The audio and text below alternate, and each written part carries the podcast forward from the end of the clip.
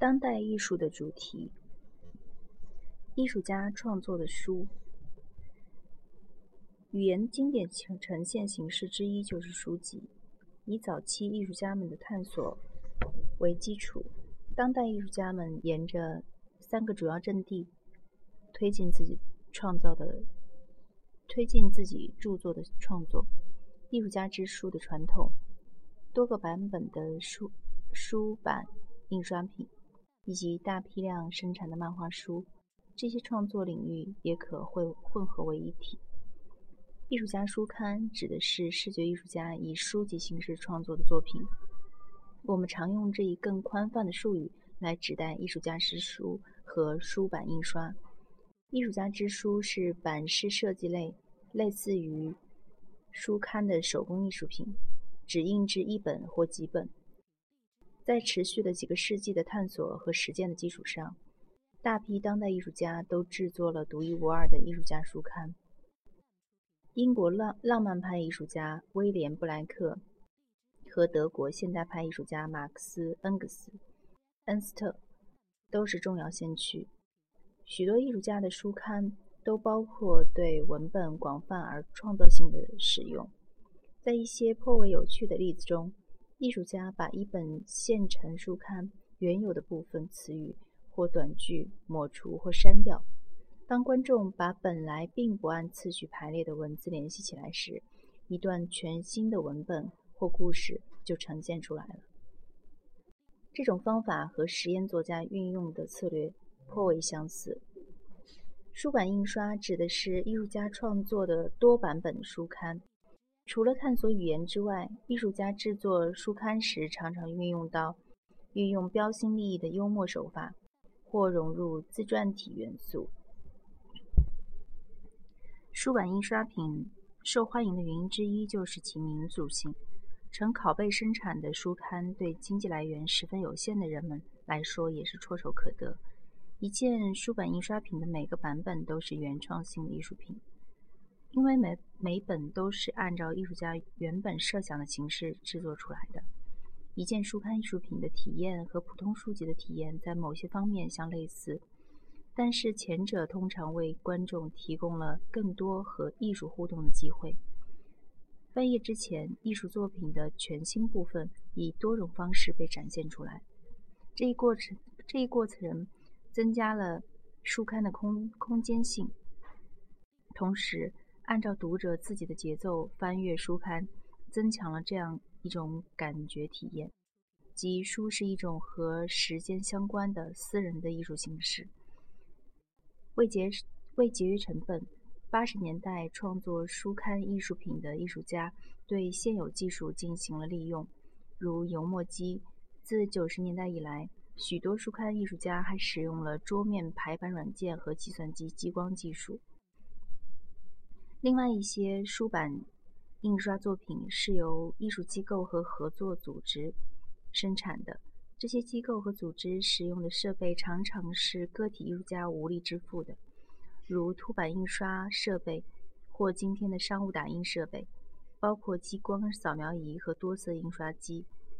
商业印刷书刊的典型一例就是雷蒙德·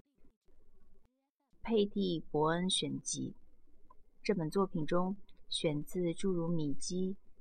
史碧兰、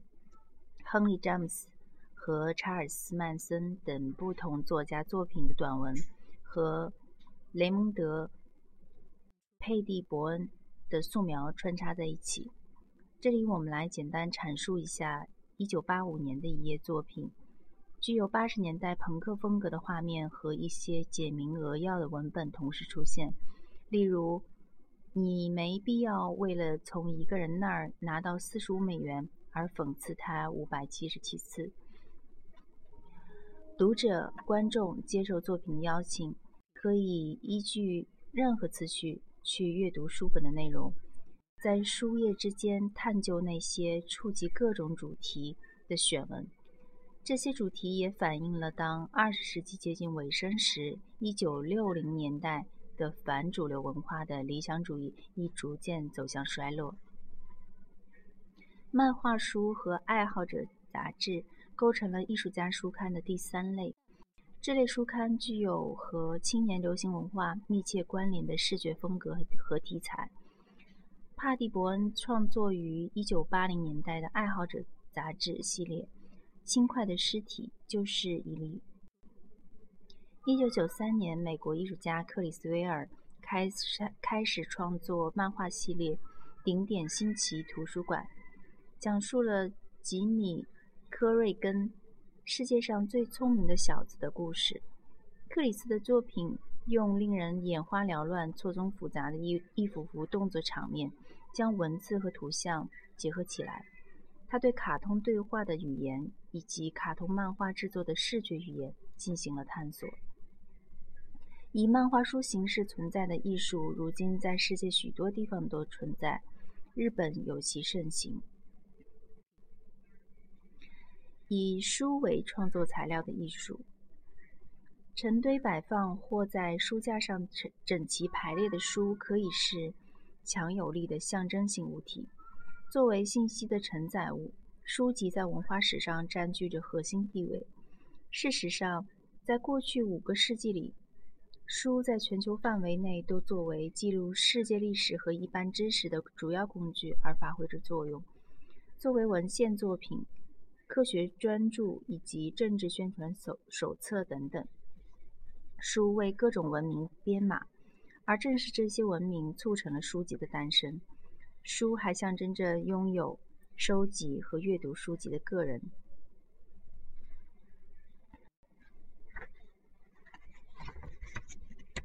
书是一种有形物体，一本书还表现了书页上的语言所指涉的主题。书是含义丰富的符号。基于这些原因，当代艺术家以现成书籍为原材料来创作新作品。在艺术家书刊的创作中，现成书经过重新处理和设计，书被拆开，书页被用作拼贴材料。他们在二维艺术作品中，他们在二维艺术作品中被表现为一种物件。在一系列行为艺术事件、雕塑和场地装置作品中，他们发挥着道具和原材料的作用。这里我们试举两例，简略介绍一下这种创作活动的范围。美国人布兹·斯佩克斯斯佩克特以“走向普遍因果律”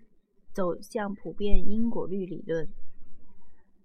为总标题制作了成叠的书书堆，这些书具有隐喻式纪念碑的作用。沉落的书本显然蕴含着知识内容，然而观众无法看到实际的文字。科贝呃斯贝克斯斯贝克特的书堆有意效仿了现代主义雕塑的构图策略，尤其是我们在七十年代极简主义运动中看到的简化几何图形。一九九一年以来，迈克尔·克莱格和马丁·古特曼的合作团队在数个城市开展了名为“开放的图书馆”的艺术项目。他们在每个展出地都把装满图书的碗碟、碗碗柜和书架安放在事先选定一些选定的一些公共场所里，人们可以任意借阅或交换图书。通过记录图书馆的借书模式如何反映了人们的集体阅读习惯，开放的图书馆表现了某一特定城区的居民的特点。运用语言的力量，当语言融入艺术作品的艺术家，除了为引发美学反应之外，往往还有别的目目的。这种情况下，艺术。并不仅仅以艺术本身为目的。八九十年代以及二十一世纪初的许多艺术家都将注意力转移到社会和政治问题上来。今天的艺术家在创作关于环境污染、暴力和武器激增、性别歧视、种族歧视和其他关注点的艺术时，发现语言能够帮助他们给观众造成更强有力的冲击。艺术家已采用多种策略将讯息传达给大众，让艺术走向街头，诸如艾滋病解放力量联盟、游击队女孩、群物质和复仇女神小组的艺术家联合团体，以及如珍妮·霍尔泽这样的艺术家，利用街头海报、批量生产的宣传册、广告以及发行量较大的报纸和杂杂志中的插页，来表达和散布他们的讯息。这些艺术家有时将印刷文字和醒目的视觉图形搭配起来，向某些热点问题的现状发出挑战。并就社会和人性弱点进行更为普遍的批判。例如，八十年代末常见于艾滋病解放力量的解放力量联盟的街头海报上的口号“沉默等于死亡”，以简明扼要的方式呼吁公众应该表达自己的忧虑，否则政政府不会为艾滋病研究提供足够的资助。艺术家越来越多地使用文字为社会景观注入新思想，同时多种低成本的设计规格和生产也对主流的艺廊分配体系构成了挑战。比如，珍妮·霍尔泽并不并不是只制作那些只有经济上享有特权的阶层才能担负得起的珍贵物件和图像，而是将其早期的文字作品，如滥用权力不足为奇。以海报形式粘贴在建筑物的侧面。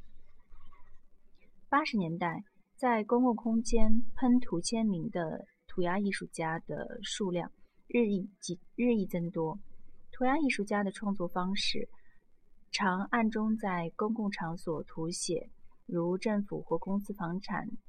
的楼体侧面，或是现有的商业或公共标识图案上。可被解释为一种游击战术。涂鸦艺术的隐含寓意往往只由一两个词构成，十分复杂难解。其作为艺术的价值和地位仍有待讨论。涂鸦艺术到底能否算是艺术？对于那些持肯定观念的肯定观点的人来说，涂鸦艺术将艺术带上了街头。使艺术家能够避开艺术界体制和商业画廊系统，涂鸦艺术也被视为个人在大众消费主义以及商业表征的名牌策略体系之外进行自我表达的尝试。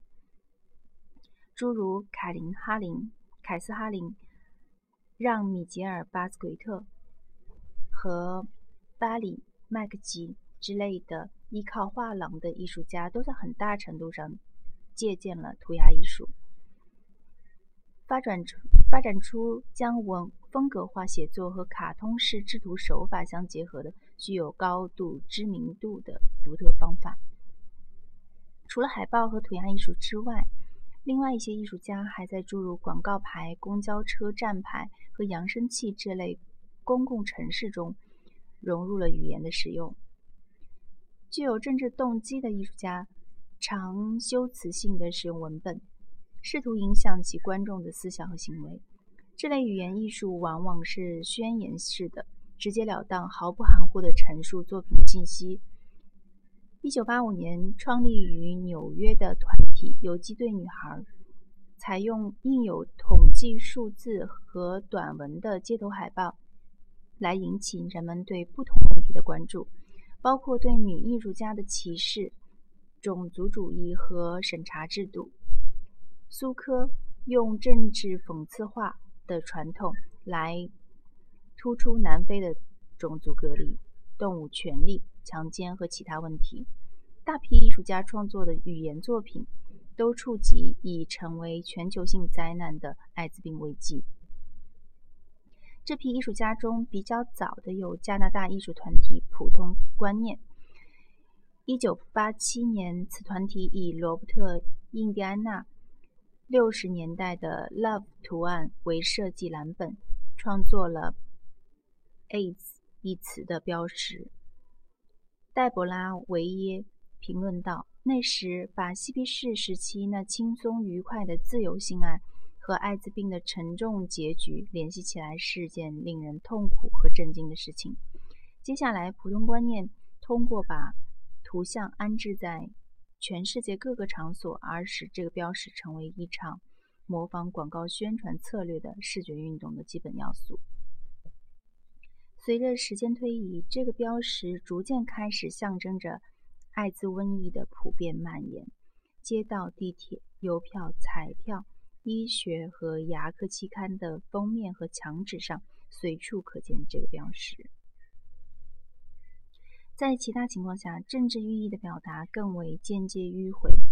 一九九零年代，在其创作的如《无题我不是悲惨的有色人种》的画作中。美国艺术家格林利贡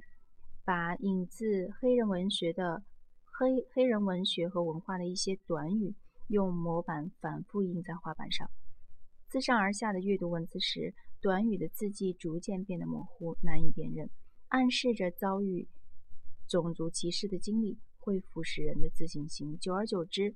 甚至会毁掉他们的身份认同感。将文本和图像结合起来的艺术家，包括那些致力于探讨社会政治问题的艺术家，常常采用讽刺或幽幽默的方法。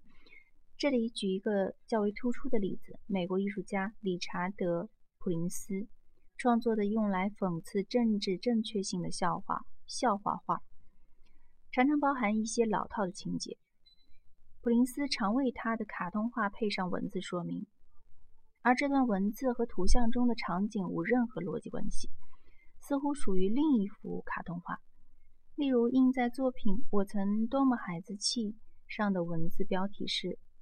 我记得曾在熊熊燃烧的火炉前练习小小提琴。我父亲走了进来，他怒不可遏。我们没有笔录。”这幅卡通画本身表现的是一个西装革履的男人走进来，发现一个年轻女人，他妻子吗？